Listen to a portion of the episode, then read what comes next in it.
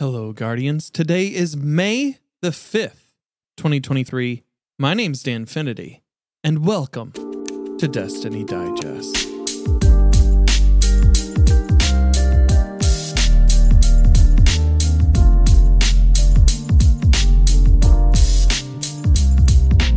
Welcome in, and thank you so much for listening to the show. This week is packed, folks, so we will get to the information as quickly as possible. This episode will not have any interviews for it. I hope you guys enjoyed the bonus episode uh, with TBL and and Jordan that I released on Tuesday. If you haven't, go back and listen to that. It's some really old school Planet Destiny vibes in there. Grateful to have them again as guests on the show. Over the next two weeks, we will go back to doing some state of PvP and PvE panels.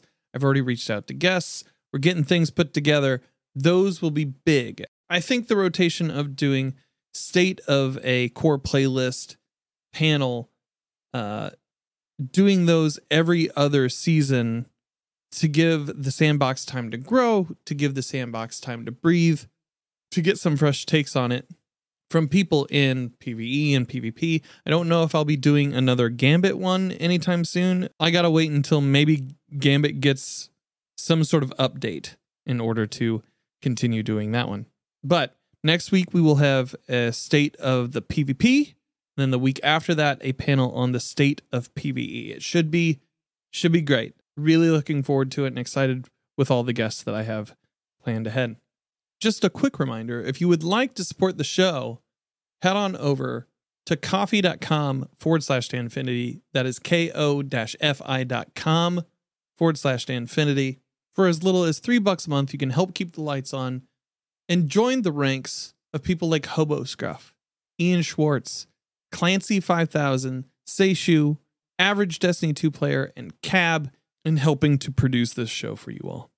Now let's get into the news. On Wednesday, May 3rd, PC Gamer released an article called Bungie Lawsuit Ends with Destiny 2 Cheat Seller on the Hook for $12 million. Quoting the article, Bungie has won a lawsuit it brought in 2021 against the Romanian national Mihai Claudiu Florentin, who it said was behind software called Veteran Cheats that players bought in order to cheat in Destiny 2. In February this year, Bungie requested around $12 million in damages and a motion for default judgment, a request that the court has now granted. Later in the article, it states that the court further entered a permanent injunction against Claudiu Florentin, which stops him from engaging in any kind of conduct that would violate Bungie's copyright. Although the Veteran Cheats website is still active, the Destiny 2 section of the cheats have notably been removed. This next bit of news is about uh, season pass pricing. This was in the TWAB this week, but I decided to pull it out to give a little bit more information on consumer side for you guys. Quoting from the TWAB here, they state As our teams continue to invest in crafting compelling seasonal experiences for the year of Lightfall, there's a heads up we wanted to give regarding a small increase in the standalone season pass beginning with Season of the Deep. Here's what you can expect a season pass will go from 1,000 silver to 1,200 silver, and a season pass plus 10 ranks bundle will go from 2,000 silver to 2,200 silver. Essentially, from one season pass, dollar wise, it used to be $10 for seasons, now it's going to be 12 and instead of $20 for a season plus 10 ranks, it's now going to be 22. This will be the new pricing for season passes in Lightfall's year for those looking to maximize the rewards with each new season and will be evaluating new approaches to post-launch content in the year of final shape. Pricing will remain unchanged for the Lightfall Standard Edition, which includes access to the current live season at the time of purchase, and Lightfall and Annual Pass Edition, which includes access to seasons 20 through 23.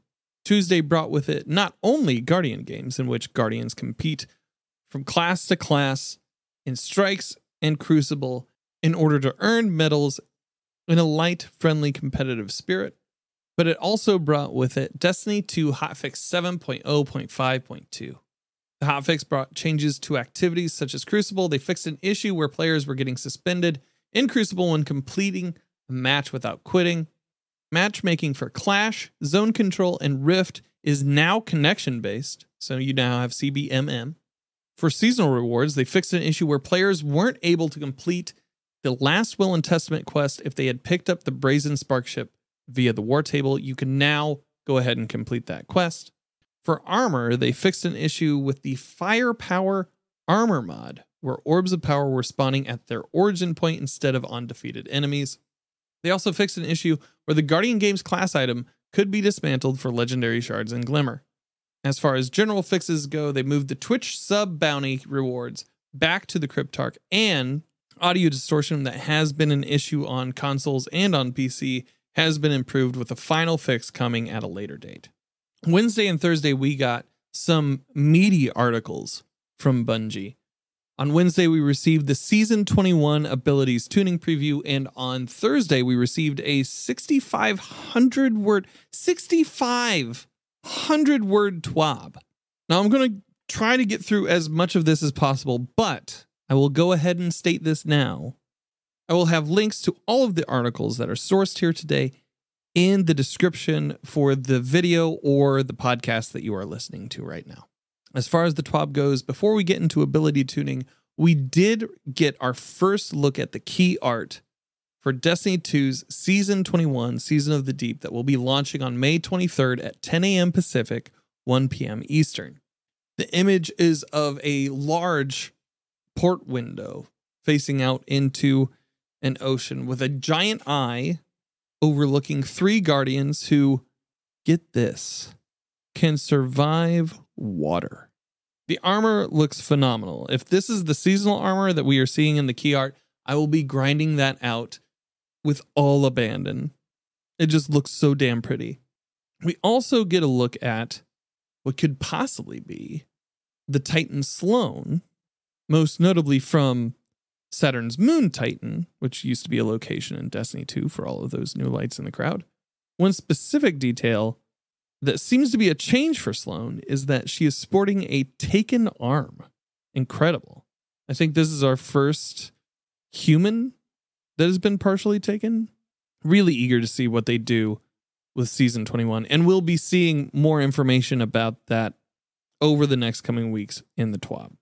Getting into the abilities tuning preview and some of the information that we got from the TWAB, they start out the season 21 abilities tuning preview by stating that they had several high level goals. One was to increase viability of roaming supers in high difficulty PvE content. They incorporate subclass keywords into a selection of light subclass supers, reduce the amount of unlimited uptime mobility available in the Crucible, and increase build crafting capabilities of a selection of stasis and light subclass aspects. After they stated their goals, they start in with the fragment budget review, stating over the last year, we've consistently heard feedback that single fragment slot aspects feel restrictive to player build crafting freedom. Fragment slots are a critical balancing lever that we intend to continue to use to control aspect potency but we don't feel that any of the current single fragment slot aspects are overperforming to the point of restricting them to a single slot. So with season 21, we're increasing those single slot fragments up to two.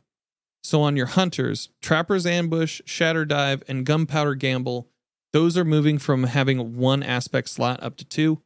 For Titans, Bastion and Juggernaut move from one to two, and on the Warlock, the Chaos Accelerant moves from one to two. I'm grouping in a little bit of this conversation from aspects with talk from the TWAB. We will see new aspects for Strand, with the Hunter aspect getting Threaded Spectre when you activate your class ability to leave behind a decoy woven from Strand matter that draws the attention of nearby combatants. For Titan, you will receive the Flechette Storm, while sliding, you activate your charge melee ability to leap into the air, knocking nearby targets away and dealing damage. While airborne, you activate your charge melee again to launch a cluster of damaging, unraveling projectiles. Repeatedly activating melee will chain additional throws. The warlock aspect is called the Wanderer, where tangles that you throw will attach to enemies and detonate into a suspending burst. Threadling final blows with this aspect will create a tangle. There are already some crazy builds in the game when it comes to fragments and aspects, and I highly suggest that you look up videos from Matt Goes Buck or Haterade former guests of the show.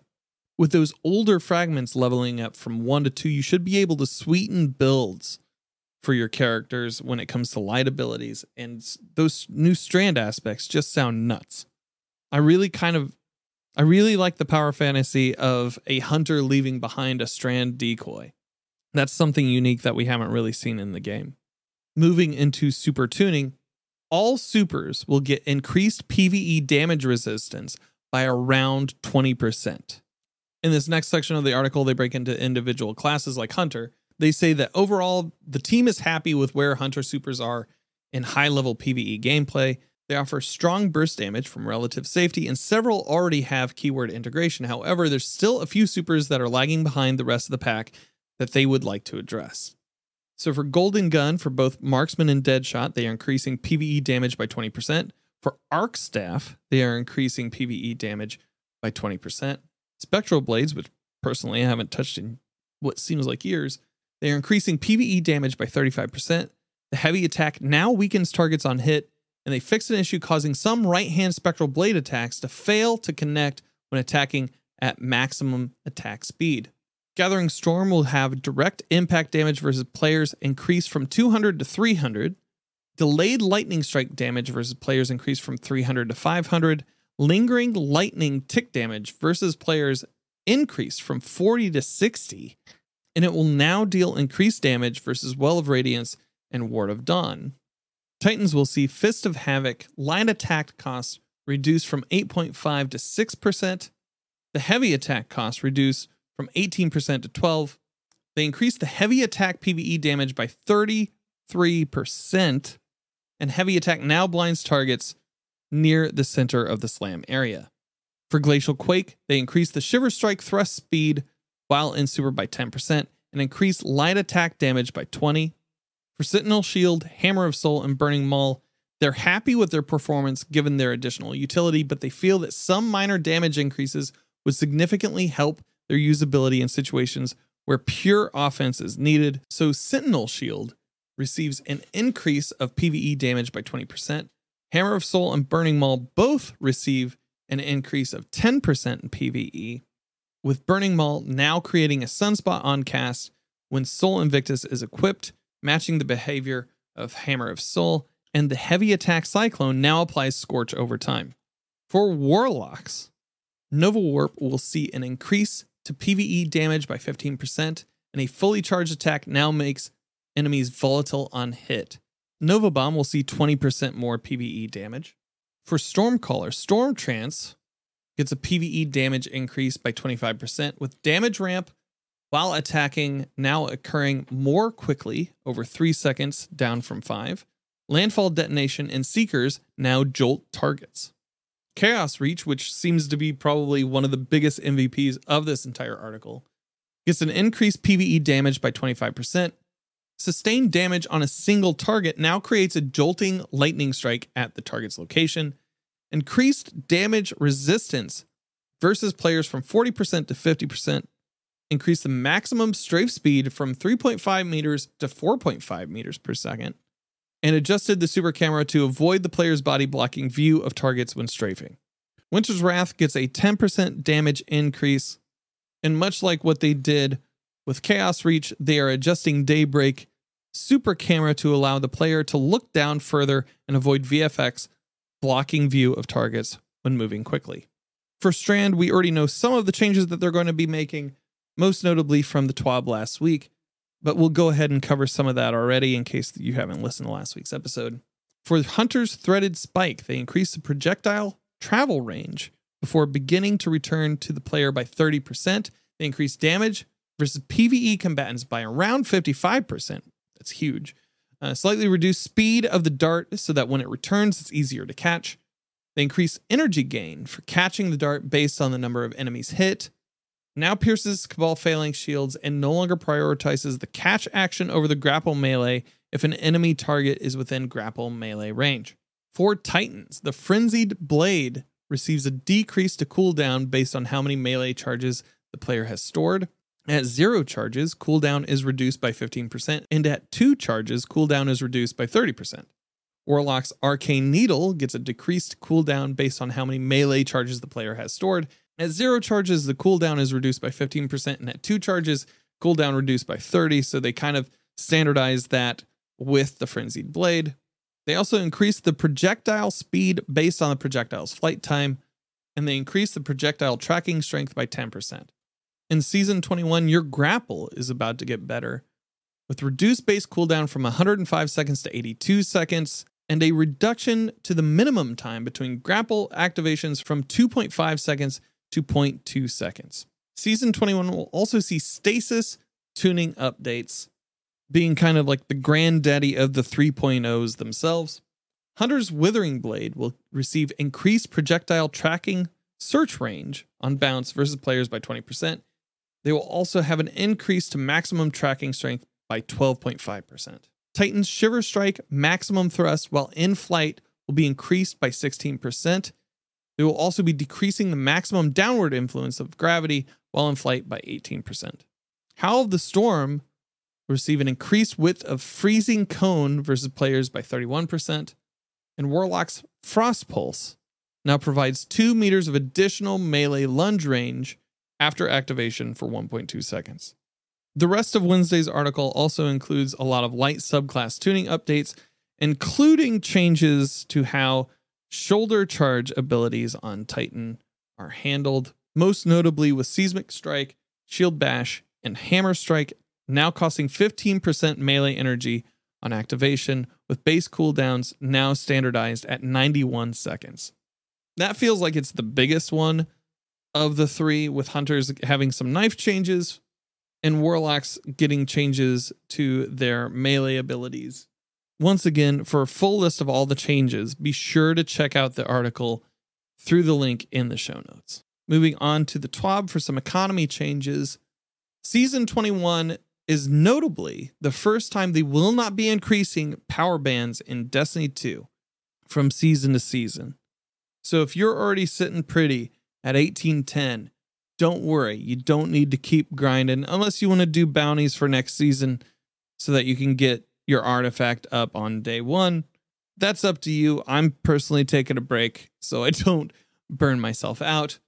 The power floor is at 1600, the soft cap at 1750, powerful cap at 1800, and pinnacle caps, which are 1810, will not change over the course of season 21. And if you've already hit that cap in season 20, you will remain that cap in season 21.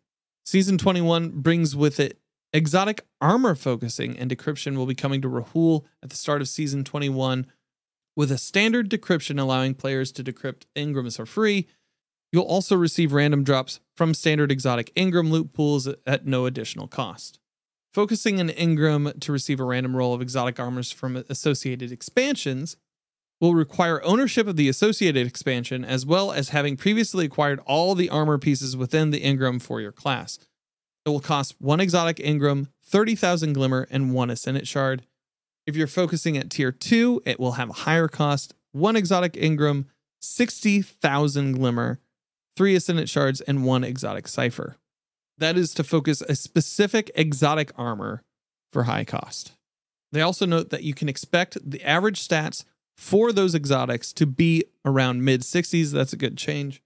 Since they are not increasing the power level or the pinnacle cap in season 21, they will be changing the rewards for basic complete activities challenges to a focusable, powerful exotic Engram, giving you three to nine free, achievable, and deterministic weekly exotic Engrams from the Crucible, Gambit, and Strike playlists my personal thought on that is we already have a lot of pinnacle draw in the game right now. Um, and changing those out to guaranteed exotics, I think will help out a lot of people who are looking to finish builds or who are just looking for that little bit of a higher stat. In season 21, they will be adding the ability to electively activate Deep Sight on weapon instances to obtain pattern progress this capability will be accessible through a new mod slot in the weapon detail screen for eligible weapons. They will be introducing a new Deep Sight Harmonizer currency to perform the activations on a weapon. Non raid weapons will cost one harmonizer, while raid weapons will require 15 spoils of conquest in addition to one harmonizer. The harmonizers will be obtained from season pass rank rewards, which will be the sole source of the currency for the initial rollout of the feature. Additionally, only one harmonizer can be stored in the inventory at a time, and this currency does not stack. I really don't like it that we can't store as many of these as we want, as well as like other currencies in the game. I get that there's limitations. I get that they want to control the economy, but I mean like it's it's all pixels on a screen, man. Just just number go up. Number go up. Crafting costs will see a change in season 21 with legendary shard costs being removed from crafting components. Glimmer and enhancement core costs will remain untouched. Enhanced weapon costs are based on weapon masterwork costs and thus will require legendary shards as we are not yet modifying the weapon masterwork economy in season 21. In quality of life, we are seeing some of the older raids such as Last Wish, Deepstone Crypt, Vow of the Disciple, Vault of Glass, and Kingsfall all getting the same treatment as Duality, Spire of the Watcher, and Root of Nightmares, where if you complete certain triumphs, such as a Petra's run in Last Wish, you get a rate boost toward the raid exotic. That is a huge boon for those who have been grinding out different raids, sometimes 60 times, sometimes 100 times, and still not getting the exotic from that raid. Now, if you complete triumphs for those raids, certain ones will boost the chance of receiving an exotic. These will all be retroactive, so if you've already completed them, you do not need to worry about completing them again. Hopefully, you'll get them on the next shot at running them. Finest Matter Weave and Rainmaker will be getting a deprecation in season 21, with all existing instances of Finest Matter Weave being dismantled for one enhancement core each and all existing instances of Rainmaker being dismantled for 3000 Glimmer. We're seeing some changes in Vanguard bounties, daily bounties that require you to get a specific type of kill, so like a grenade or a headshot or any of the special or heavy weapons, now will require twice as many kills to complete, but can be done anywhere in the game with increased progress on Vanguard ops or nightfalls. They're also adding a number of new bounties, such as killing elites, mini bosses, and champions, kills with elemental abilities, with bonuses for killing with a subclass verb, completing two Vanguard activities, etc., etc. They'll also be adding one repeatable bounty for getting fire team kills in a Vanguard activity. Archie, our little good boy, will be returning to the tower in season 21, so make sure that you get all the pets in. I know this has been a long one, but thank you so much for sticking with me. We only have a few more items to go, and these all center around Trials of Osiris.